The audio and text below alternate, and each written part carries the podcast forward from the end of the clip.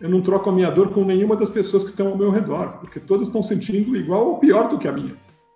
Então pensa nesse aspecto Exatamente. primeiro. As pessoas que estão do seu lado pode estar reclamando ou não. Tem, o cara, tem um que pode estar cantando, outro pode estar urrando.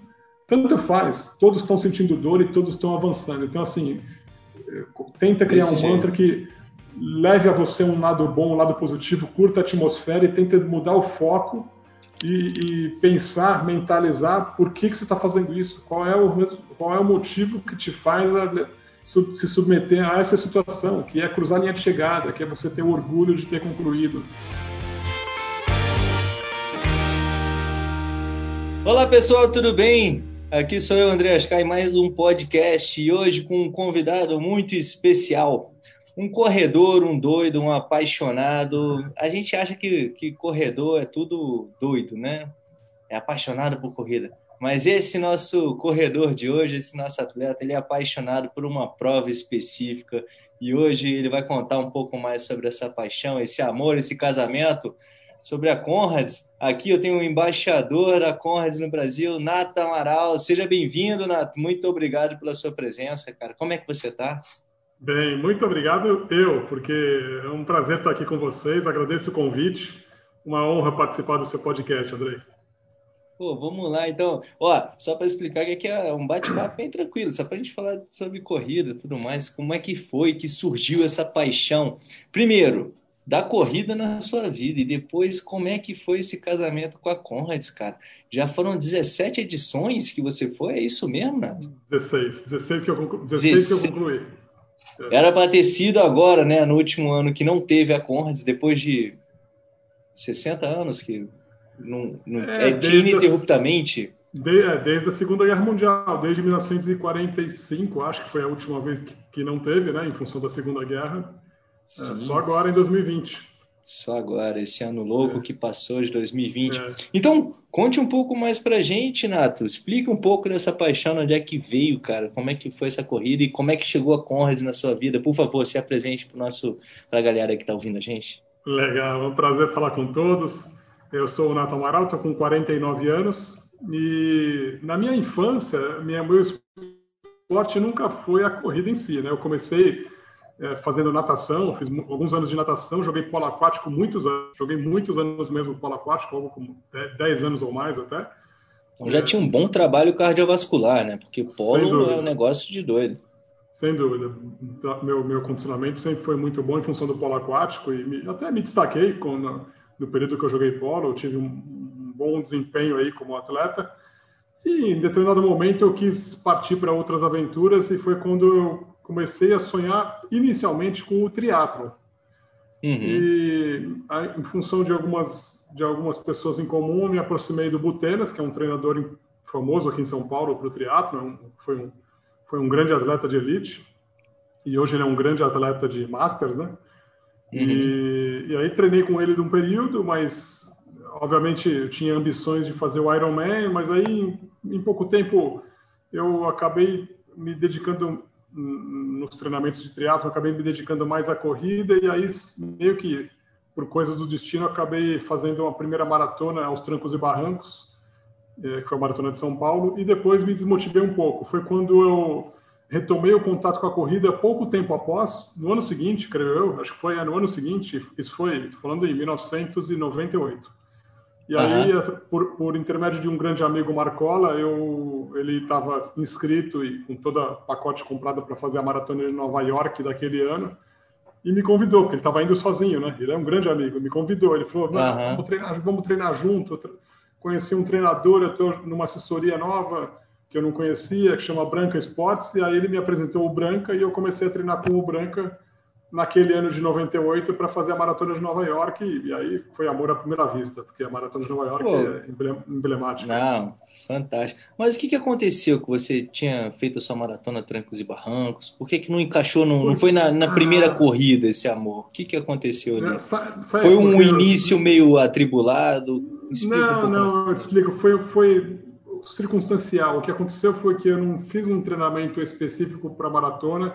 Eu sou sócio de um clube aqui de São Paulo, que é o Clube Atlético Paulistano, E na época, sei, hoje, hoje acredito que não, mas na época eles, eles davam é, cortesia à inscrição para a Maratona de São Paulo, para quem, uhum. para as pessoas que praticavam corrida e se interessassem. E aí eu e várias outras pessoas, já que é cortesia, a gente pegou a inscrição gratuita, né? Poderia fazer a maratona, poderia fazer meia, poderia fazer 10 quilômetros, já estava com inscrição, ia lá, ia lá regularmente inscrito e participava da prova na distância que a pessoa bem Sim. desejasse. Só que aí, velho, eu pus o número de peito e eu falei, já estou inscrito mesmo, não tinha feito nenhum longo acima de 15 quilômetros. Esse foi. Eu? Essa, é, essa foi a. É, reconheço, eu era, eu era extremamente inexperiente e, e com um certo grau de vamos dizer assim, de irresponsabilidade, porque não era para ter me submetido àquele esforço, tá certo? Uhum. Mas enfim, encarei, na... caminhei muito na raça, caminhei muito e tal, e cruzei a linha de chegada. Por isso que fui aos trancos e barrancos, foi um tempo muito alto, não me lembro uhum. certo, mas bem acima de cinco horas, enfim. É... E acabou que não foi um, um momento prazeroso para você. Não foi, né? não foi prazeroso porque não, não alcancei um resultado bom em termos de performance daquilo que eu poderia ter alcançado, né? Uhum. caminhei muito, enfim, foi, foi bastante desgastante nesse aspecto. É, eu só quis bater um pouco nesse, nesse ponto, é que muitas vezes as pessoas querem fazer uma maratona a qualquer custo, né? Não, vou lá para fazer uma maratona e se esquecem que às vezes pode não ter muito prazer se não treinar direito para executar a, a, própria maratona. Acaba que vira um, só uma lamúria, né? Tá lá no asfalto se arrastando para terminar o negócio só porque se propôs também, mas também cada um tem o seu desafio. Mas conta um pouco mais como é que foi então essa paixão lá em Nova York, era aquela multidão é. correndo, você se apaixonou pela multidão correndo, de estar correndo com a galera naquela ah, energia. Ah, foi demais. Eu gosto de correr no frio, particularmente eu gosto. E tava, Nova York normalmente é um, é um clima que há temperaturas baixas, né? E aquele ano não foi diferente. Raramente não é, não é diferente de coisa de 2 graus, 5 graus, assim, no máximo 10 uhum. graus. É bem comum isso em Nova York, nessa época do ano, que é comecinho de novembro, né? Puta, foi demais, porque é, foi a minha segunda maratona, né? Essa de São Paulo que a gente falou há pouco, que foi né, com, com certo sofrimento e tal, sem muito treino, muito na, na cara e na coragem. E aí, a de Nova York, eu já me preparei adequadamente e eu estava com uma ambição de, quem sabe, né, conseguir fazer abaixo de quatro horas, que era uma meta até interessante para mim naquele momento, Sim. enfim, com a, com, a, com a, condição de treino que eu tinha e tudo mais. E eu estava num, num, período também da minha vida que eu estava trabalhando e estudando muito, então eu tinha poucos horários para treinar. Resumindo, eu terminei a prova em 3 horas, 59 minutos e 53 segundos. Foi perfeito, então. Cravou seu Cara, objetivo. Foi incrível, incrível. É, cravei. Por, por poucos segundos eu consegui fazer o, o Sub-4 numa, numa época, hein? Isso é repito, 98, numa época que não tinha tempo líquido. Não existia. Uhum. Naquele ano, nem, nem chip existia naquele ano. Então é tempo bruto e o pessoal da organização registrava o tempo, acho que por uma câmera que ficava filmando, eles ficavam anotando o, o número de peito e o, e o tempo do, do, pórtico. Pô, que legal. É. Dava um jeito, né, de tentar é. ser um pouco mais justo, né? Porque da largada até você cruzar o pórtico de largada, demora muito. Tem gente é, que demora 15 minutos para cruzar isso daí. Numa prova então, já pensou? Tamanho, é. Não, é. jamais. Mas aí conta mais um pouco para a gente. Não sei se as pessoas que estão ouvindo a gente conhecem a Conrads ou sabem o que, que é a Conrads, que é a rainha das ultramaratonas, né? Que é uma prova que um ano tem 87 quilômetros, na outra ela tem 90 quilômetros. Me conta esse salto dos 42 para os 87, para os 90 Conta um pouco assim. de onde é que surgiu agora essa outra loucura, né? Que foi o pulo para Ultra. Foi assim, eu vou contar até como eu tomei conhecimento da existência da Conrads, que para mim era uma prova que eu nunca tinha ouvido falar. Como eu disse, eu treino, treino com Branca, e aí, uhum. após ter feito essa maratona de Nova York, no ano seguinte, que foi em 1999, estou falando há 22 anos, em 1999 eu estava no meu ciclo normal de treinamento, e aí era um treino de dia de semana, no, normalmente eu, os treinos que eu fazia durante a semana com o Branca era sempre de terça e quinta, e aí num desses treinos eu treinava à noite, né? Num desses treinos, após o treino, ele conversou, batendo papo comigo e tal, e falou, ah, esse fim de semana a gente vai para a estrada, Rodovia dos Bandeirantes, que é uma importante rodovia aqui de São Paulo, a gente vai fazer um treino de 70 quilômetros. Falei, que treino é esse? Ele falou, não, é, vou eu e os atletas tal. Ele falou quais pessoas iam, né? Um grupo de umas oito, nove pessoas. entre atletas do Branca e do Zeca, que é um outro treinador que na época era parceiro dele. E gente, ele, aí ele disse: Nós estamos treinando para uma ultramaratona chamada Comrades. Falei: Ultramaratona chamada Comrades? Nossa, que interessante, que prova é essa?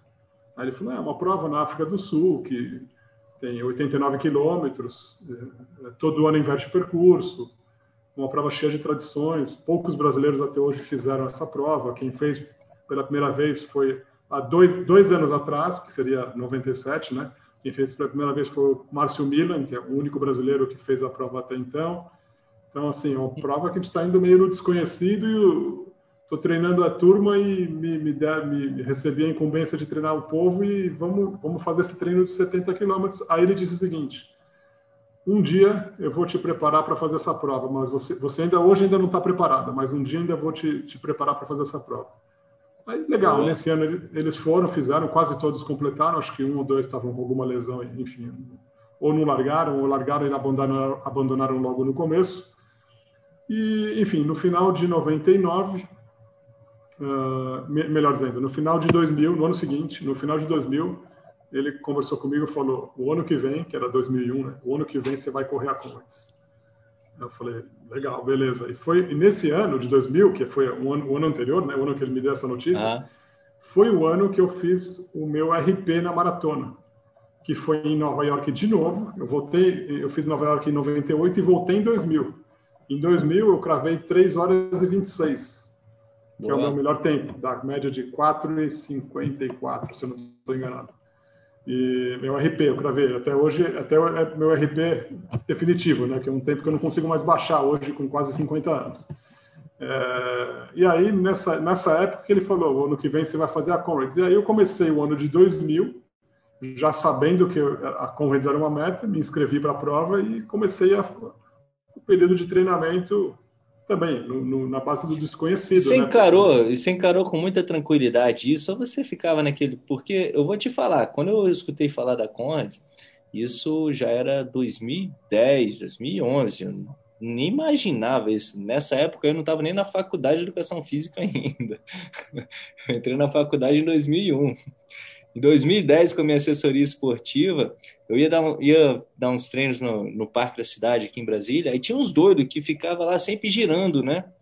Para fazer a Conrads para treinar corrida. Eu olhava para aquele negócio, o povo me falava 90 quilômetros. Eu, cara, até doido, cara. Você tá doido? Fazer o quê? 90 quilômetros correndo? Isso não, não, passava na sua cabeça? Como é que foi? Você, muita naturalidade por conta do branco. O branco, não, isso é mole, qualquer um vai lá e faz. Como é que era isso? Porque para mim então, era um negócio uau! Para mim também, para mim também. Nunca foi, nem, nem mesmo por parte do Branca como meu orientador, né, meu treinador e muito menos de mim mesmo como atleta, como né, pessoa que estava lá encarando esse desafio, nunca foi uma coisa que eu encarei com certa displicência, ao contrário, sempre com muita seriedade e, sobretudo, respeito. E, uhum. assim, eu comecei a virar a chavinha, Andrei, nos treinamentos, à medida que um treino de 30, 32 quilômetros já era um treino bem corriqueiro, sendo que numa maratona era um treino que você fazia uma vez ou duas no máximo, né? Então isso uhum. já mudou bastante. Um outro fator que também, para mim, foi um, paradoxo, né? Porque quebrou um pouquinho um, um, um, padrão de treino que eu tinha na época que eu fazia a, a periodização para maratona, foi que o Branca falou: você vai se inscrever para a maratona tal. Tinha uma maratona aqui em São Paulo, que era uma maratona trilheira de Ribeirão Pires, maratona em trilha, né? Mas assim, prova de 42 quilômetros. E ele falou: você vai se inscrever para essa prova, que é daqui, sei lá, duas, três semanas, não me lembro você vai fazer ela como treino. Falei, como treino? Mas eu não estou com esse volume. Caminha, você pode caminhar, volta a correr, mas você vai fazer como treino, porque mais do que um treino para o seu para sua musculatura, para o seu organismo, vai ser um treino para a sua cabeça.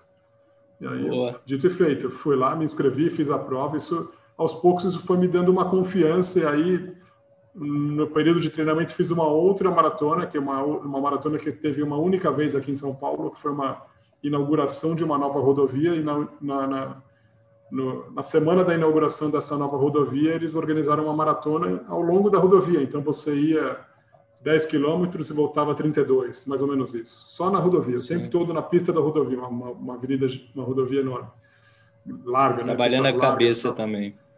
trabalhando a cabeça. Foi uma prova difícil, o tempo todo em sol, porque zero de sombra, não tinha árvore nenhuma no meio da estrada, né? E, então isso ah. foi moldando. E nesse período, só para concluir, nesse período de treinamento, a gente fez um treino. Naquele ano foi um treino de 60 ou 70 quilômetros, não me lembro, que a gente fez também aqui numa, numa rodovia mais uma rodovia mais simples, pista simples aqui em São Paulo, com um carro de apoio. E uhum. aí esse foi o treino mais longo que eu fiz. Não me lembro se foi 60 ou 70, mas foi o treino mais longo que eu fiz. Então, obviamente, daquele ponto em diante, no dia da prova, era tudo novidade. Mas eu estava tão bem preparado física e mentalmente que eu fui muito bem nessa prova de estreia de 2001. E quando você fez esse 70, te bateu aquela emoção? Você lembrou daqueles doidos alguns anos atrás? Você olhou lá indo para a rodovia e falou: Cara, eu também atingi isso, que legal. O tipo, o nível que você chega, sim, sim. né? Você vai vendo a evolução da corrida. Essa é uma das coisas que me motivam muito, né? Essa questão pessoal mesmo, né? Que às vezes você olha para umas pessoas à frente e você fala, cara, que demais isso que ele consegue fazer, né? Uma coisa que muitas vezes você acha que é inatingível, e daqui a pouco você vê que você está realizando isso. É uma das coisas poderosas da corrida para mim, essa coisa que, que dá, né? Uma coisa uhum. poderosa também que eu acho interessante na corrida é a questão da disciplina, que é a disciplina que você tem que ter com a corrida. Cara, você acabou de falar de um treino de 70 quilômetros, de 30 você corriqueiro. Como é que você encaixava na sua semana? Porque é trabalho, é família, atleta amador. Atleta amador não está ali para treinar e descansar. Como é que foi esse poder da disciplina para você? Você é um cara disciplinado, como é que foi isso nessa, nessa longa caminhada? Ah, isso é uma coisa que mais me fascina nesse mundo da, da maratona, da corrida, da, da, do esporte de, de endurance, no nosso caso, maratonas e ultramaratonas. Né? Me fascina porque envolve planejamento, envolve preparação, e aí eu gosto dessa parte de realmente de você organizar a sua agenda, o seu dia a dia, seu trabalho, trabalho, família, lazer e descanso, né? No caso, lazer eu inclua o treinamento, obviamente, porque para mim, por, por mais que seja, em muitos casos, envolva sofrimento, porque envolve mesmo que tem dor, tem superação, calor e tudo mais, não deixa de ser lazer, porque eu faço aquilo por minha livre escolha, tá certo? E, Atleta amador, né? Faz por amor. Né? Exatamente, né? por amor. A gente não ganha um centavo por isso, a gente faz é. porque a gente ama o que a gente faz. Então, nesse aspecto, assim, é uma coisa que me fascina muito e, e aí, eu, quando eu, à medida que eu estou numa semana, que eu sei que naquele sábado, em geral, aqui em São Paulo, os longos são aos sábados por uma tradição aqui de, de usar a USP como um local de treinamento. E a USP não abre aos domingos. A USP só abre aos sábados, no final de semana. Uhum. Então, normalmente os treinos longos são realizados aqui em São Paulo aos sábados. Então, quando nós determinamos, eu e um pequeno grupo de amigos, que o nosso treino longo, esse de 60, 70 quilômetros, ia ser naquele determinado sábado, sendo que um ia correr 40, outro 50, tinha mais uma pessoa que ia correr comigo a mesma distância, porque também estava treinando para Conrads. E aí, aquela semana toda, você já fica, no, ao longo da semana, tanto no treino, no, no, seu dia a dia no trabalho, alimentação, descanso, você já fica mentalizando aquilo, né? Você já fica construindo Sim. na sua mente o treinamento. E foi uma coisa interessante, André, porque ó, estamos falando em 2001, está completando 20 anos desse evento que eu estou te comentando, que foi esse treino. Neste treino de 2001, não existia GPS, GPS no pulso. Sim, sim. Era cronômetro, era relógio. Eu usava um relógio que era, acho que era da Nike, que tinha só o lap. E numa sim. estrada, no máximo você dá o lap na placa de quilometragem, né? Então, mas o que, que a gente fez naquele dia? Não me lembro quanto bem sinalizada era essa estrada ou não, não, não vem ao caso. O que, a gente combinou naquele dia? O apoio, que era um amigo nosso, ele estava numa caminhonete, com toda a infra de, de hidratação e alimentação na, na caçamba da caminhonete. Frutas, e todo tipo de alimento que a gente usa em corrida e numa geladeira tinha lá Gatorade, água, Coca-Cola, enfim. Aí o combinado era, essa caminhonete ela ia parar no acostamento a cada exatos 5 quilômetros que desce no odômetro da caminhonete. Então, a gente sabia que a cada 5 quilômetros ia ter o ponto de apoio ali nos esperando. Uhum. Então, quando a gente estava lá com 4 quilômetros e pouco, já completando, fazendo as curvas e tal, quando a gente enxergava, já sabendo que a caminhonete ia estar no quilômetro 5, e a gente sabia uma distância aproximada muito mais pelo tempo do relógio do que pelas Sim. placas, porque não tinha GPS. Quando eu vi a caminhonete, parecia uma miragem, sabe? Um oásis. Nossa, a gente. Que legal. isso não só porque ia ter a hidratação, a água tal, e como ia aquela paradinha de 30 segundos, um minuto, que você Sim. toma, come alguma coisa e bate papo com um amigo tal, ganha aquela motivação e parte para mais 5. Então a gente fracionou o treino de 5 em 5 em 5 em 5 quilômetros até completar os 60. Então, se foi Ótimo. 60 nesse dia, foram 12 segmentos de 5. Foi muito gostoso, foi muito agradável e no final me senti realizado e com, com a conclusão que eu estava pronto para encarar a Comrades. Pô, que bom, que massa. E essa é uma estratégia muito boa, né, que vocês fizeram, que é fracionar o treino, não é pensar em 60 quilômetros. É. Pensava sempre nos próximos cinco. Não, tem mais Exato. cinco, tem mais cinco, tem mais Exato. cinco. Então a, a, distância fica mais curta, o tempo fica mais mensurável, né? Uhum. Você sabe, pô, tô aqui num pace de seis e meia, meia hora, a caminhonete está uhum. chegando aqui, uhum. daqui a pouco a gente está lá. Então fica muito menos sofrível o negócio. E, é, e é o barato de você encaixar isso tudo e ver como que você tem o potencial para alcançar os 90. Não, é, é. eu aguento, eu aguento esse negócio. Esses jogos, jogos mentais são muito interessantes. E diga aí, Nato, como é que foi a sua estreia na Conrad? Chegada lá, você imaginava que tinha aquele tanto de gente correndo lá? Na sua estreia tinham quantos mil correndo junto com você? Você fez subindo é, ou fez descendo? Descendo, foi 2001, foi uma, uma prova no sentido de descida, portanto, para quem não yes, conhece, né?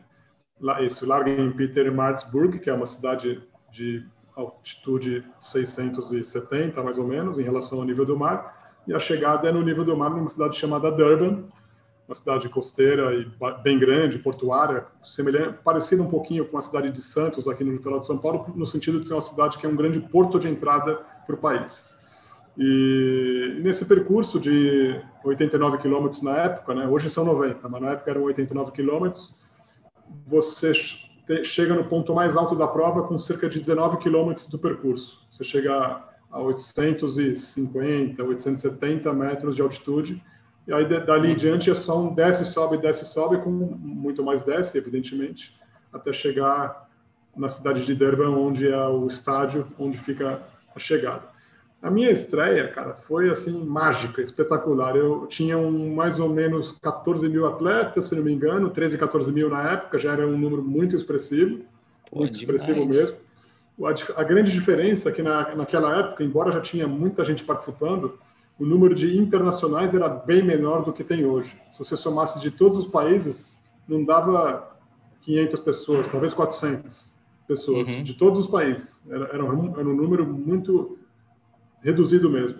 A só para o pessoal ter uma noção, né? Em 2019 foram 200 200 se eu não me engano. É, é a segunda 170, maior. 170, é, acho. Quase, é, quase 200, é, 170. Teve um ano 2018 que teve é. 242 inscritos do Brasil. Esse, esse, ano, esse ano foi a segunda maior delegação do Brasil. Esse ano. Depois você, vai, depois você vai me contar e vai me explicar como é que se tornou uma paixão nacional essa Contes, cara. Mas vai lá, ah, me conta um pouquinho mais aí da, da estreia. Da e estreia. aí, assim, ah, tudo era novidade, né? Então, assim, é claro, todo, é, embora hoje eu vá para lá já com muitas amizades e conhecendo muitas, muitas pessoas da, da organização e, e, do staff e também, da, enfim, da, da Expo que tem lá. É, eu vou sempre me recordo muito dessa primeira vez porque foi um sentimento tão marcante de você conhecer tudo aquilo e conhecer as tradições da prova, a questão do, do green number, as lendas da Conrads que você depois acaba se aproximando de algumas delas e, e você percebe uhum. que são pessoas comuns como nós, né? São pessoas gente como a gente, assim, com uma simplicidade incrível, uma, uma humildade extraordinária, embora sejam grandes campeões, e, e você, se, você se, se, apaixonando, assim, pela, por toda a tradição que a prova carrega em si, né, no, no, na, nas suas, no respeito ao atleta, no respeito à cultura do país, num, num evento que ajuda tantas pessoas com, as, com todo o processo de arrecadação de filantropia que eles promovem, então você vê que aquilo, tudo aquilo que está envolvido é muito mais do que uma corrida e o que está por trás, grande, o que o grande diferencial é o que eles chamam de o espírito, o espírito da Conrads, porque qual, como nasceu essa prova? Para quem está nos ouvindo e não conhece a história da prova, ela nasceu primeiro, Conrads significa camaradas, camaradas e esses camaradas eram os camaradas de guerra porque ele, ela, ela foi criada essa prova como uma homenagem aos combatentes mortos na Primeira Guerra Mundial. E o idealizador da prova foi um ex-combatente.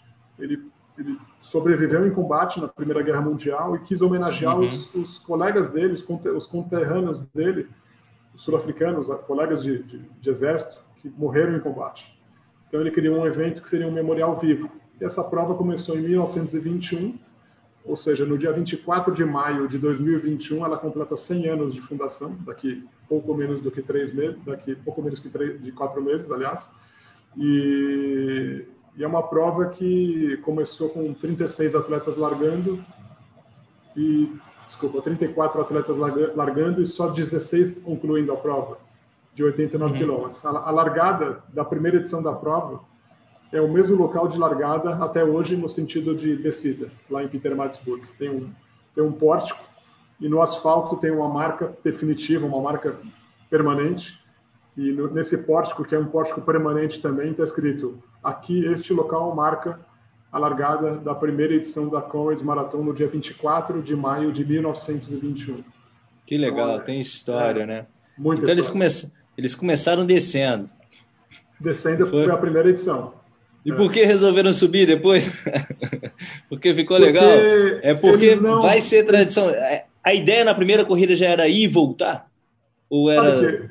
De tudo que eu li até hoje, então, de tudo que eu li até hoje, não consegui nenhuma informação que pudesse afirmar que já tinha essa ideia de, desde a fundação, já fazer a inversão do percurso.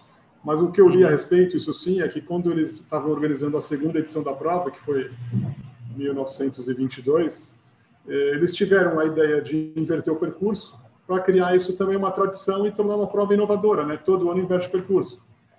É, todo legal. ano com alguns asteriscos, tá? Porque tem pequenas exceções ao longo da história em que a prova ela foi realizada dois anos seguidos no mesmo percurso, mas por razões muito claras, normalmente datas comemorativas e também quando houve a realização da Copa do Mundo de 2010. Eles, por questões de logística, é precisaram né? repetir, repetir duas descidas. É. Ah, legal, legal, interessante. Tem muita história envolvida nisso aí na, na Conrads. E conta um pouco mais, então, da, da, das histórias da Conrads, que eu acho que no Brasil você é o cara que mais sabe delas, das, das enigmáticas.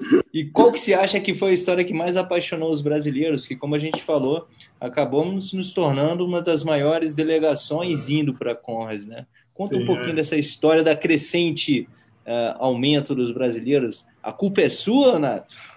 Não, não, de modo algum. Eu, eu atribuo atribua eu, eu, uma pequena parcela de contribuição, porque é somada toda, toda essa paixão de todos os brasileiros que vão para lá, que tem essa responsabilidade de ter transformado o Brasil numa potência tão grande para a Comrades.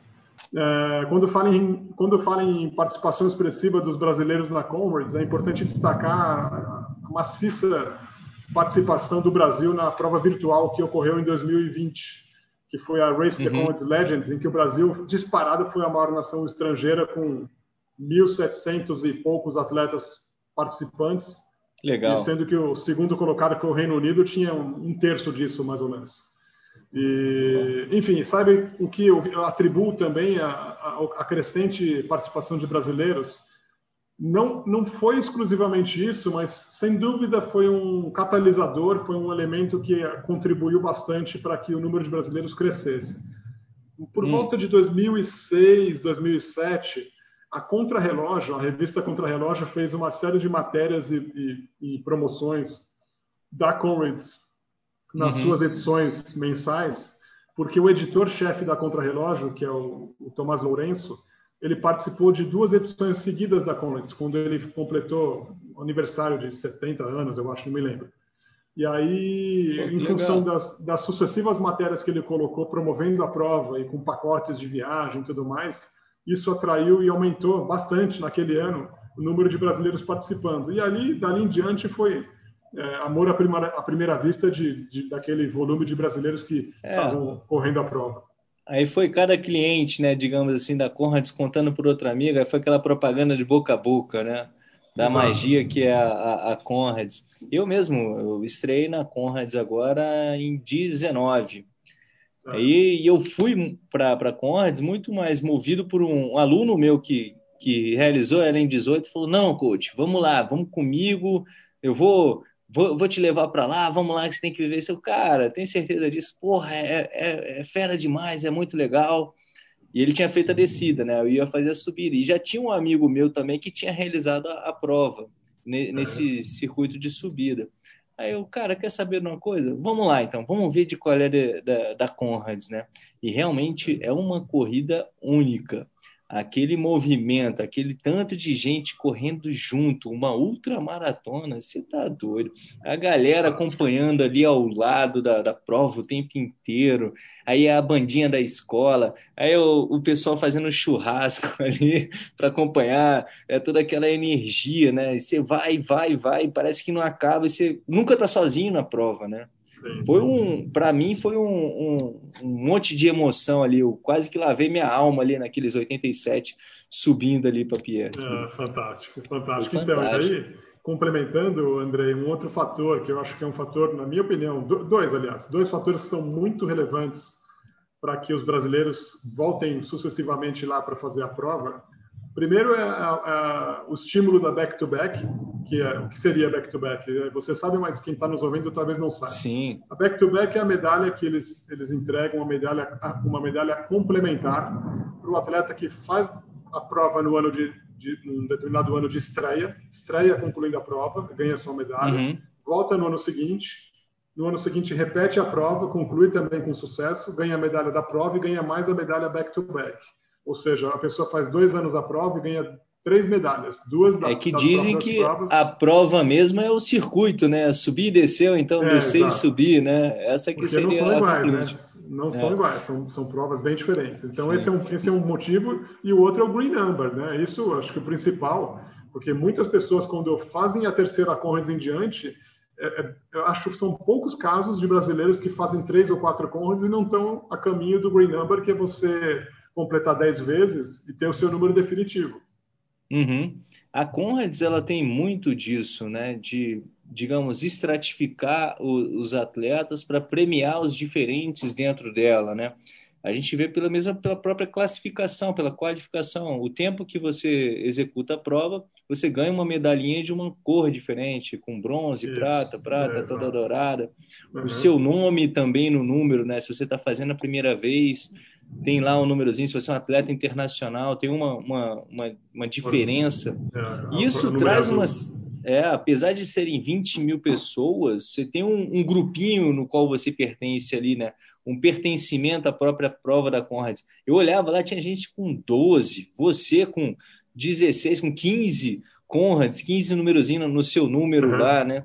Uhum. Pô, isso é um, dá uma sensação de pertencimento à prova muito sim, grande, né? Sim. Como é que você se sente com esse, Porra, você é o maior brasileiro, o brasileiro que mais correu a Conrad. Estou certo ou estou errado? Certo, certo. Né? Como é que você acha assim? E além de tudo, agora você realmente meio que pertence a Conrad, né? Você é o embaixador da Conrad do Brasil, mas como é que foi esse namoro, esse casamento com a Conrad? Como é que você foi ah, enlaçando ali, veja, abraçando tudo, ela para a vida? Foi tudo muito, foi muito, muito espontâneo, eu diria. Assim, primeiro que meu meu amor pela prova, meu meu amor, minha paixão pela prova foi absolutamente natural, do coração mesmo, porque eu, quando eu fiz a primeira vez, quando eu voltei, eu, o Branca, meu treinador é testemunha, é um temporal aqui em São Paulo. Quando eu voltei a primeira, a, da primeira Conrads, eu, quando encontrei o Branca, eu disse a ele, é, porque ele não viajou, ele, ele, ficou em São Paulo, ele não foi para essa Conrads, ele já fez a prova acho que três ou quatro vezes, mas nesse ano que eu fui estrear, ele, ele não, não foi viajar comigo, ele ficou em São Paulo. Então, quando eu cheguei em São Paulo e, e encontrei a primeira vez, eu disse a ele, eu vou fazer essa prova dez vezes. E falei no ouvido e dele e ficou a minha palavra, né? E aí eu fui determinado. Eu não, por questões pessoais, no ano seguinte eu não fiz a prova, não viajei, não me inscrevi, porque eu tinha que resolver um assuntos, assuntos pessoais aqui em São Paulo.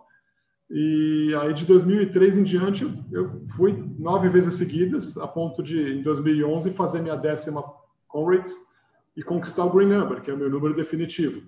E isso é uma coisa, assim, uma coisa, é uma conquista extremamente valorizada não só pelos sul-africanos, como também por todos os estrangeiros, porque eu diria que para nós estrangeiros é, é, mais difícil ainda, né? Porque você tem que se deslocar um país que não é um país vizinho, né? Você atravessa o Atlântico para chegar lá, né? não é um país vizinho. pois é, pois é.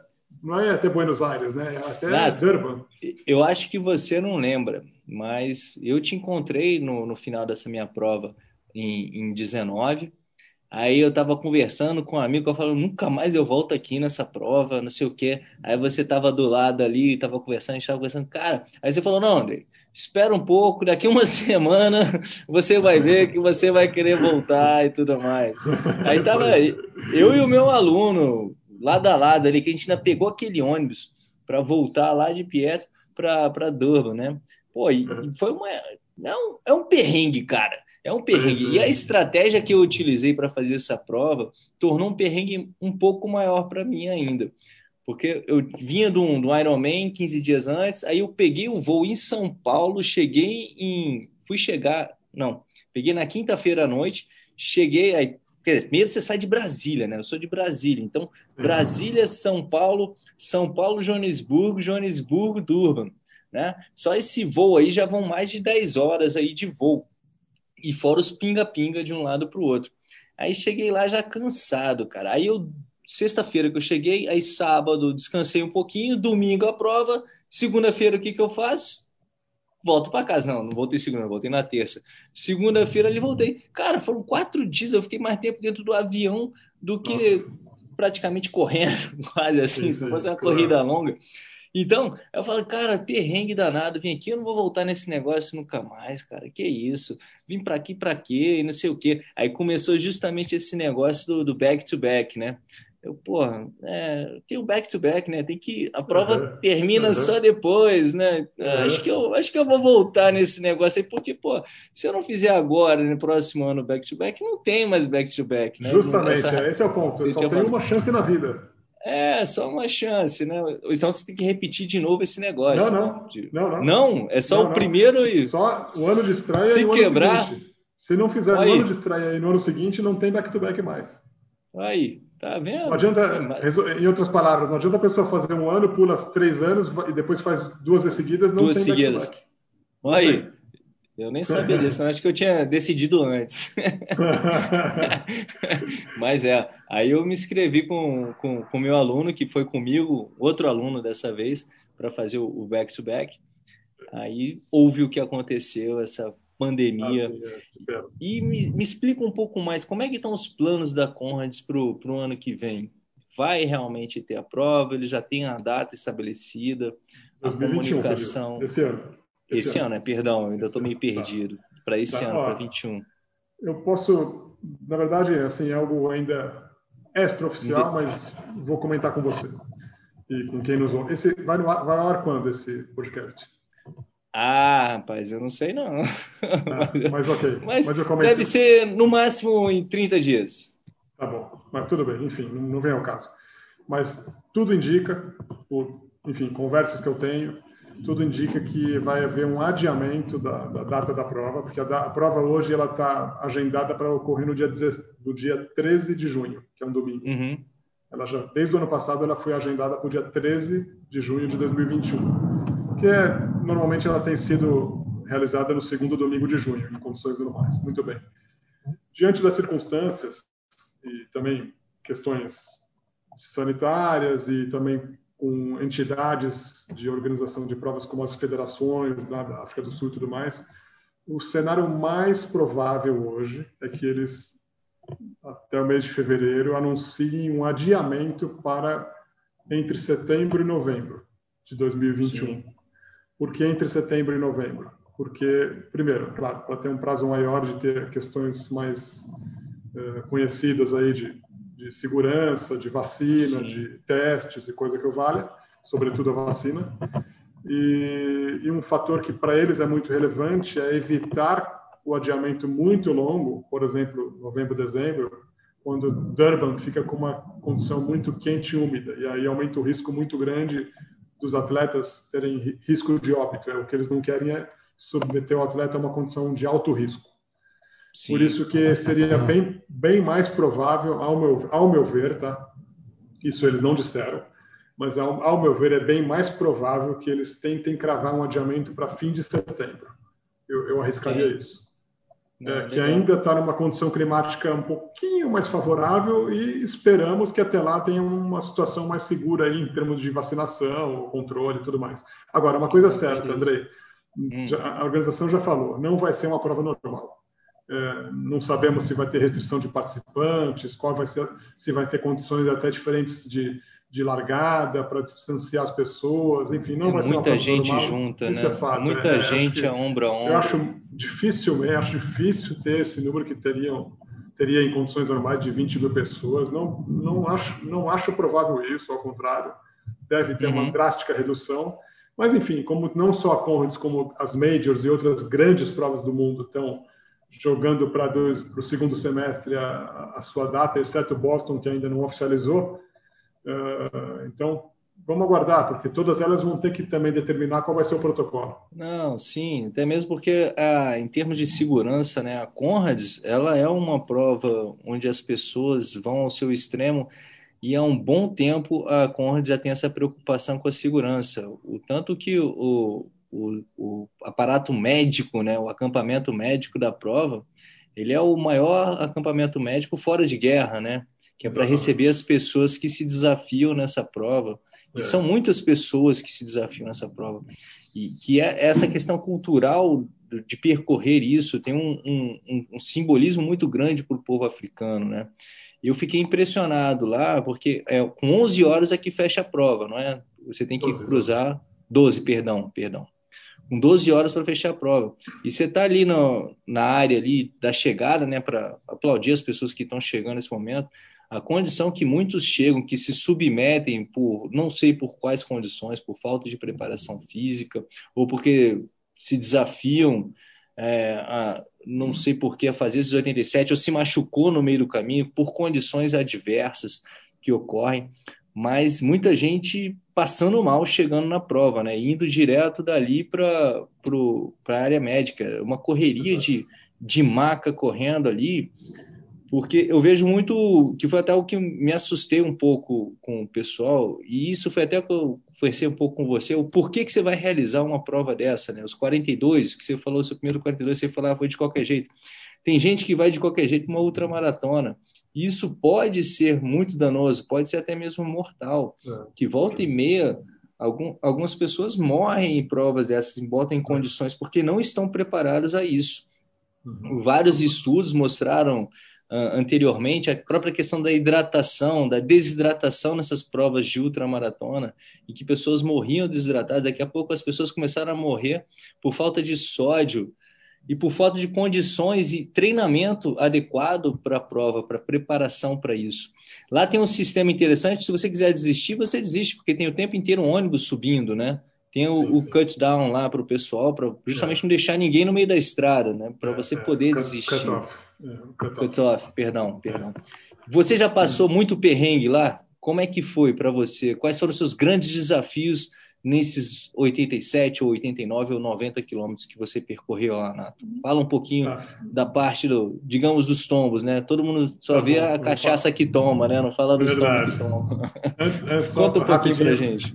Antes, antes, antes, rapidinho, antes de eu entrar nessa parte do, dos tombos, que acho que é importante compartilhar assim, é, por essa razão que você comentou, da segurança que a prova quer dar aos atletas e, e diminuir o risco de ter situações muito graves de saúde, foi por esse motivo que depois de muitos anos em que o, o qualifying para você poder participar da prova era faz, comprovar uma maratona em menos de cinco horas, há uns dois anos mais ou menos, dois, três anos, eles baixaram de cinco horas como qualifying para quatro horas e 50 minutos. Ou seja, 10 minutos a menos numa maratona para você poder participar da Comets. Parece uhum. pouco, mas esses 10 minutos para as pessoas que Já elimina muita gente, né? Elimina muita gente mesmo, ou ao contrário, as mesmas pessoas que com, com, se inscreveriam com uma maratona de 4,59, essa mesma pessoa tem que treinar um pouco mais para fazer 4,49 e fazer a Comets. Aí vai numa condição mais segura. A sim, questão sim. não é eliminar as pessoas, a condição é dar uma, é dar uma segurança para os que estão participando.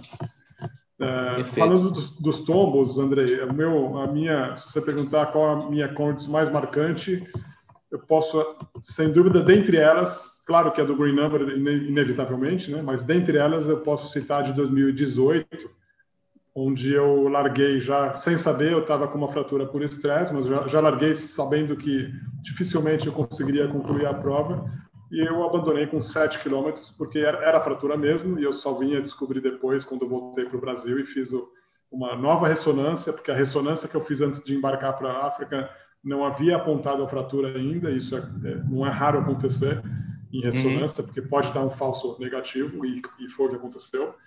E aí, quando eu voltei, ela deu, acusou de fato a fratura na tíbia, bem perto da, da canela.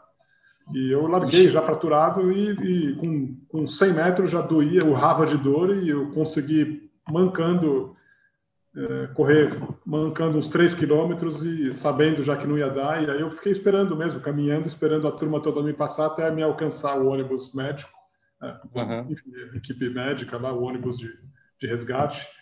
E aí eu não entrei na ambulância, mas fui direto para o ônibus, porque eu não, eu não precisava de ambulância, né? Eu me, eu me locomovia sozinho, eu só sentia muita dor por causa da fratura. Sim. E aí eu não ia, não ia conseguir percorrer a prova, né? Que era, o, era, era, era eu diria motivo. que era humanamente impossível. Em condição alguma, qualquer pessoa que tivesse na minha condição jamais conseguiria avançar muito mais do que eu avancei. Aí foi o meu único abandono. Em 17 largadas eu tenho 16 medalhas e um abandono. E esse abandono uhum. me ensinou demais, me ensinou, me transformou numa pessoa mais humilde, onde eu pude entender e respeitar mais ainda a importância da preparação, do treinamento, da musculação, da alimentação. Ótimo. Não que eu tenha não que eu tenha é, subestimado naquele ano de 2018. Ao contrário, eu, eu, eu, considero que eu treinei muito bem. Eu fiz boas maratonas, fiz bons treinos, mas é, humildemente, hoje eu digo, alguma coisa de errado eu fiz, obviamente, porque se eu não tivesse feito nada de errado, eu não teria me fraturado. Tanto Sim. que eu voltei no ano seguinte e concluí muito bem a prova, nesse ano que você me encontrou, 2019. Mas o fato é, aquele ano não era para eu ter concluído e foi realmente um ano de muito aprendizado e eu tenho certeza que, como eu aprendi com algumas pessoas, das muitas que eu conversei, há momentos na nossa vida que você tem que dar um passo para trás para pegar mais impulso. E foi o que eu fiz. Isso. Aquele ano eu dei um passo para trás e peguei um impulso enorme para avançar em 2019. Foi uma prova que eu fiz maravilhosa, depois de um treinamento também, uma preparação que, eu, que foi incrível, que eu incluí, incluí não só a fisioterapia, mas também o, em função da lesão, obviamente, da fratura, né? mas incluí o deep running, que eu fiz um treinamento bem importante de corrida na piscina, aqui em São Paulo, numa academia, uhum. Com a Roberta Rosas, que é uma uma pessoa fantástica e pioneira dessa modalidade aqui no Brasil. E, enfim, me transformou, me melhorou como pessoa e me deixou mais preparado mentalmente a enfrentar esse Legal. desafio. E por falar dessa preparação mental, como é que é a sua relação com a dor? Porque, querendo ou não, a gente está falando de endurance, né, Nato? E você vai sentir dor em algum momento no treinamento, no pós-treino é, durante a prova, eu mesmo, eu nunca senti dor igual nas minhas pernas depois da Conrads. Eu estava com vontade de arrancar minhas pernas fora, muscularmente falando, porque uhum. aquilo ali é um triturador de, de músculos, né? Porque foi subindo? Foi. Subia, acho que era 1.800, se eu não me engano, mas também descia 1.200. Então você vai subindo e descendo, subindo e descendo, e isso vai prejudicando um tanto. Como é que é essa sua relação? Você se sente confortável quando está sentindo dor? Você chega a ter um, um, um, um, planejamento também, olha, se eu sentir isso, eu vou tomar um, um, um advil da vida, um, um ibuprofeno ou, ou algum outro tipo de analgésico durante a prova? Você tem alguma preparação dessa ou você opta por não tomar? Eu não vou tomar, ou se tomar, vou tomar bem tratado. Como é que é essa relação? Como é que você segura isso? Como é que foi a, a noção do sétimo quilômetro? Você fala, não, cara, não tem jeito, eu não vou. vou tem que largar nessa, a prova porque meu corpo não aguenta. Nessa prova que eu abandonei, era uma questão de biomecânica mesmo, porque não, não era só dor, né? Eu não conseguia fazer movimento porque era algo que, assim, era algo absurdo de é, não ia, era absurdo, a dor, assim, algo assim, inacreditável, sabe? Eu tava, eu, Cê... eu percebi, eu percebi Você nem tentou passou... um remedinho para dar uma mascarada para tentar ir? Tentei, até tentei. Sou, não sou muito a favor, mas naquele dia, Sim. como eu estava numa condição extrema, eu falei, putz, seja o que Deus quiser, sabe? Até tentei, mas assim, não fez efeito algum. E, e aí eu concluí, eu concluí que realmente seria uma tremenda irresponsabilidade eu seguir e eu poderia abreviar muito a minha carreira de atleta, digamos assim. Porque só ia me machucar cada vez mais e isso ia me prejudicar imensamente, ia, ia, ia alongar muito o meu período de recuperação e retorno às pistas. O que eu mais queria era voltar forte. Sim, e perfeito. falando sobre, sobre a, parte, a primeira parte da sua pergunta, é, eu normalmente não tomo analgésico, nem levo, aliás. E hum. eu tenho alguns mantras, né? Porque, assim, é, obviamente, quando você faz. Não precisa, não precisa chegar numa ultramaratona. Até a própria maratona, você passa por desconfortos. Numa maratona. Sim. Né? Sim. Que dirá na ultra, né? Então, mesmo numa maratona, eu tenho alguns mantras que eu me concentro, porque, assim, é, a tolerância à dor faz parte do processo e, obviamente, de. Eu, também eu leio muito, tá? Eu gosto de leitura relacionada a esporte, motivação e e uma das frases que acho que assim eu julgo bem marcantes é que assim muitos dos grandes atletas eles se diferenciam dos demais porque eles têm maior tolerância à dor. Né? Uhum. Sobretudo quando a gente fala em endurance ou alta performance, é a, é a maior tolerância à dor de um determinado atleta que vai transformar ele num atleta de maior destaque, de ser um, um expoente naquela modalidade. Então, Sim. quando eu estou sentindo dor, no quilômetro 60 da prova, eu não troco a minha dor com nenhuma das pessoas que estão ao meu redor, porque todos estão sentindo igual ou pior do que a minha. Então pensa nesse aspecto Exatamente. primeiro. As pessoas que estão do seu lado pode estar reclamando ou não. Tem, o cara, tem um que pode estar cantando, o outro pode estar urrando. Tanto faz. Todos estão sentindo dor e todos estão avançando. Então assim, tenta criar um jeito. mantra que leve a você um lado bom, um lado positivo, curta a atmosfera e tenta mudar o foco e, e, pensar, mentalizar por que, que você está fazendo isso, qual é, o, qual é o motivo que te faz a, se submeter a essa situação, que é cruzar a linha de chegada, que é você ter o orgulho de ter concluído, de você mostrar, sei lá, para sua, no meu caso, para minha filha, né?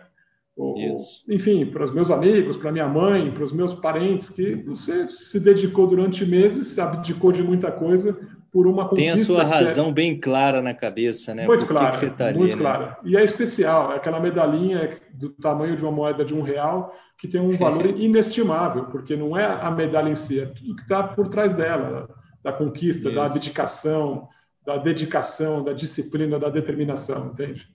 E essa é uma ótima dica, viu, Nato? Muito obrigado por compartilhar aí com a gente a questão do mantra, de você ter as suas frases, de você ter os seus ganchos, para se manter em movimento, né? Para você se distrair daquela dor que você está sentindo. Tem gente que se distrai urrando, tem gente que se distrai cantando, né? Você é. pode estar nesse mantra também aí, pensando. Um, um mantra que eu, que eu lembro muito bem, é, que eu foi agora no meu Ironman que eu fiz em Mont Tremblant, eu estava correndo lá a maratona, tal, já estava cansado, esgotado, eu ficava repetindo a frase bem curtinha na minha cabeça. Eles vão quebrar, eu não vou. Eles vão quebrar, eu não vou. Eu já estava quebrado, eu estava detonado, não tinha mais energia, mas eu falava, eles vão, eu não.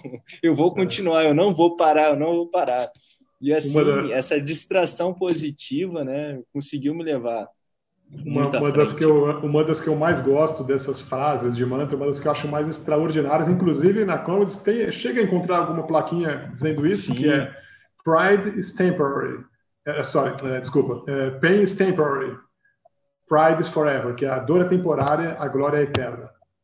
E aí Sim. eu fico repetindo para mim, a dor é temporária, a glória é eterna, a dor é temporária, a glória é eterna. E aí eu fico mentalizando isso e até esquecer a dor e pensar na conquista, porque quando você está no quilômetro final da prova, aí não tem mais dor, né? É uma euforia tamanha, uma, é um arrepio, uma energia que aquilo tudo te, te, te carrega, que não tem mais dor. Ali você vai do jeito que, do jeito que for, com o coração mesmo, né?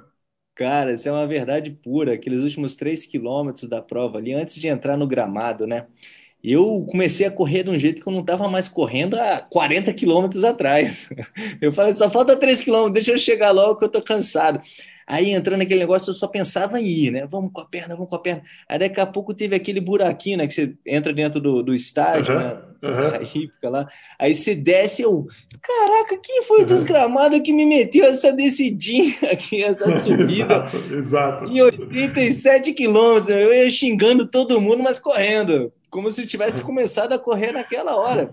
Exato. Chegou a linha de chegada ali, foi aquela alegria, aquela festa, e foi sentar e chamar o reboque para me levar, porque minha perna não existia mais.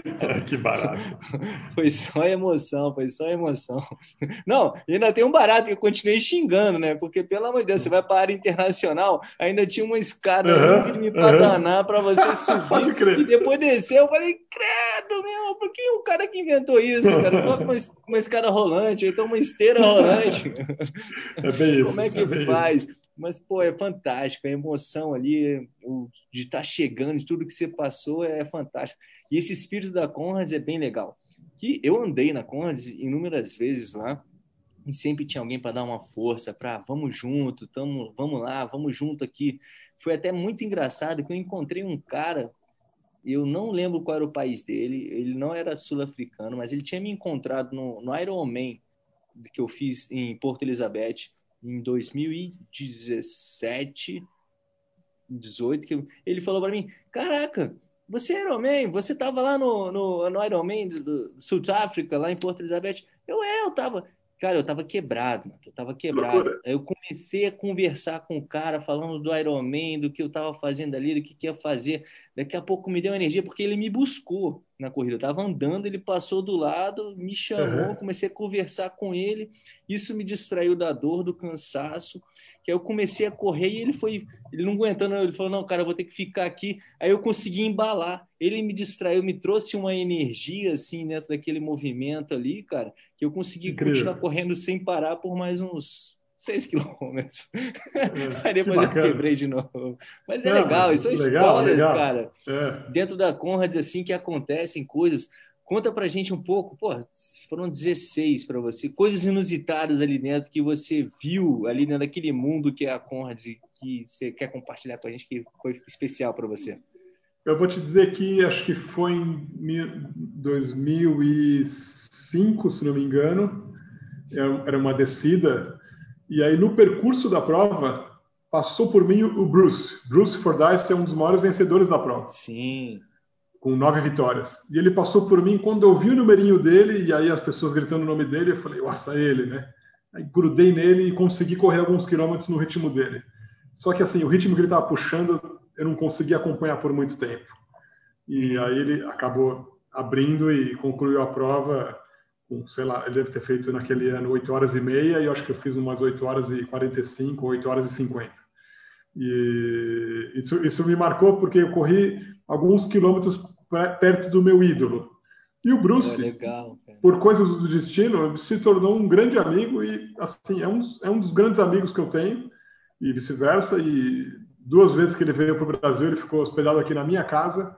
Em, em, em umas três oportunidades, das várias vezes que eu fui para a África do Sul, umas três oportunidades que eu fiquei em Johannesburgo, me hospedei na casa dele, incluindo na Copa do Mundo de 2010. Eu fiquei lá três, duas semanas na casa dele assim, foi um, é, é uma pessoa fora de série, é um, é um, é um grande amigo, é um, um ídolo e um, uma, uma figura incrível aí do mundo da corrida que tem muito a ensinar. Que legal, que legal. E para a gente entender um pouco, você falou agora do Bruce, né? Ele ganhou nove vezes. Como é que o melhor tempo do Bruce? Porque eu sei que em 19 houve o recorde feminino, né? E esse tempo da prova, na conclusão da prova, ele vem caindo ao longo do tempo. O, do, o recorde do Bruce, ele é o maior ganhador, né? São nove seguidas. Na primeira prova, aquela inaugural, qual foi o tempo do, digamos, campeão, do que chegou na frente na prova? E o recorde da Conrad está em quanto? Qual é o gap aí? Vamos lá. Só, o, só corrigindo o Bruce, ele tem oito seguidas, tá? E aí ele pulou um ano e ganhou a nona. Então, as ah, nove não foram seguidas. É. Das foram nove seguidas. foram oito seguidas, é isso. É, é o seguinte, isso, é, isso é uma, uma pergunta bem interessante, Andrei, porque o nome de uma das medalhas da prova, e essa medalha é para as pessoas que terminam com um tempo abaixo de 9 horas, a medalha se chama-se Bill Rowan. E Bill Rowan é o nome do atleta que foi o primeiro campeão da Comrades. E por que, que essa medalha, para quem fez abaixo de 9 horas, leva o nome desse primeiro campeão da Comrades? Porque é para as pessoas que conseguem terminar a Comrades num tempo mais rápido do que o primeiro vencedor, porque ele na primeira edição da prova ele fez em 8 horas e 59 minutos. Então hoje quem faz abaixo de 9 horas recebe uma medalha com o nome do primeiro vencedor. Pô, que legal, tem um sabor melhor então a minha medalhinha. É. Minha medalhinha eu fiz em 8 e 13, acho que é do Bill Roman mesmo. É, certeza. É, 8 e 13 é, né? É, prata e bronze. Prata e bronze. É. É a bichinha aqui, ó. B-roll, exatamente. É porque você fez num tempo mais rápido do que o primeiro campeão. Pô, que então, legal, é, cara. Isso responde parte da sua pergunta. A outra a evolução. Fez, é, a outra pergunta que você fez, O Bruce, em 86, no ano de 1986, ele fez o melhor tempo dele, que foi de 5 horas e 24 minutos. Uhum. E alguns segundos que eu não me lembro, acho que 5:24:07. Isso é rápido, cara. É rápido demais. Tanto é, é que demorou 21 anos para o tempo dele ser quebrado, para o recorde dele ser quebrado. Que fantástico. Anos. É, 21 anos. E aí, no começo, na, em, acho não, em 2016, em 2016, uhum. minto. É, o recorde dele foi quebrado em 2006 ou 2007 por um russo chamado é, esqueci o nome do russo, mas é um atleta russo bem alto, Sim. É, com porte alto, enfim, nem parecia um biotipo de, de, corredor, mas o cara era um fenômeno e ele bateu o recorde do Bruce. E aí, no ano de 2016, um sul-africano conseguiu fazer 5 horas e 18 minutos. É, aí então, não foi uma é grande evolução, né? É, o recorde, da prova Bruce. é 5 e 18. Pô, que legal. E você vê como que o Bruce era fera mesmo, né? Porque foram anos antes disso, né? Que ele ter conseguido esse tempo e baixaram tão pouco após isso o tempo dele. Pô, demais, demais. Aí o cara arrebentou. Ah, que fantástico. 5 horas e 18. No, é, no é, feminino é que teve agora, que em 19 teve uma, uma quebra também no recorde Isso. muito grande, não foi? Teve, foi um, teve. Um grande ah, O feminino, o recorde feminino é, há muitos, desde da década de 90, o recorde feminino na descida, na descida é de uhum. 5,54, que é de uma sul-africana, e na subida uhum. ele era de uma russa chamada é, Helena Helena Helena Izergaeva, se não me engano, é difícil o sobrenome dela. Sim. É, essa russa ela cravou 6 horas e 9 minutos, era o recorde até então. No ano uhum. de 2019 a sul-africana é, sul-africana é, Herda Stein, é o nome dela, é um nome difícil também. A sul-africana Herda Stein é uma, uma loira super esbelta, assim, bem magrinha, esguia, bem esguia, exato. Ela quebrou o recorde cravando, foi a primeira mulher na história a fazer a Comrades Up Run em menos de 6 horas. Ela fez 5 horas e 58 minutos. Fantástico, fantástico. Cara, isso é muito é. rápido. E para quem sentiu aquela subida nas pernas, falar desse tempo aí, meu Deus do céu, isso é. fica mais surpreendente ainda, cara. É. Que legal, que legal. Nato, muito obrigado por você compartilhar tanto conhecimento e história aqui sobre a Conrad, sobre a sua história na corrida. Você que é um atleta amador.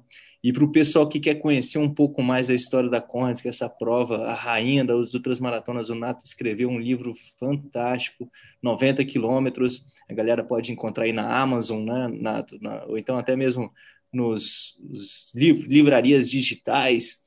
Tá tudo lá. Aí, o que eu, falando nisso, Andrei, se a ah. pessoa tiver interesse no livro, quem quiser a via física do livro, eu recomendo entrar em contato comigo, porque aí eu consigo mandar com a minha dedicatória. Pô, então, que pra, legal! Pra, é, para mim, para me contactar, eu combino valores, tudo, e mando pelo correio para qualquer lugar do Brasil com a minha dedicatória. Então fica uma entrega mais especial Vamos... ainda. Para entrar em contato comigo, pode ser pelo, pode ser pelo direct do Instagram. Isso. Meu Instagram é arroba Nato Amaral, tudo junto. Ou se preferir o WhatsApp, o WhatsApp é 11 98370 1971. que preferir, só, encontrar, só entrar em contato comigo, Pô, eu sou super acessível. Que legal, que um, legal. Vai ser um prazer mandar. Esse livro foi o meu aquecimento para Conrads. Eu, te, eu li ele na, na, viagem. Foi bem legal, foi bem legal. Foi bem legal ver isso lá. Nato, muito obrigado pela sua participação aqui com a gente. Muito obrigado mesmo de coração. Espero te encontrar na próxima Conrads, que eu vou com certeza buscar o meu back-to-back. -back, agora que eu estou sabendo legal. que tem que ser agora ou nunca na próxima é verdade, prova. Verdade. Obrigado, André. Obrigado nessa. pelo convite. Uma honra participar aqui do, do, do podcast. Parabéns aí pelo trabalho que você desenvolve e espero te ver em breve pessoalmente para poder, sem, com a vacina, poder te dar um forte abraço. Bora, e correr junto, lado a lado. É, muito é obrigado, aí. muito obrigado, Nato. Fique um bem, cara. Um grande abraço e vamos nessa. Vamos então nessa, foi isso, bom. galera. Tivemos aqui o Nato Amaral, esse cara fantástico, com a gente, compartilhando. Eu agradeço a vocês, a audiência de vocês e vamos que vamos, lado a lado, rumo à corrida perfeita. Valeu, até a próxima.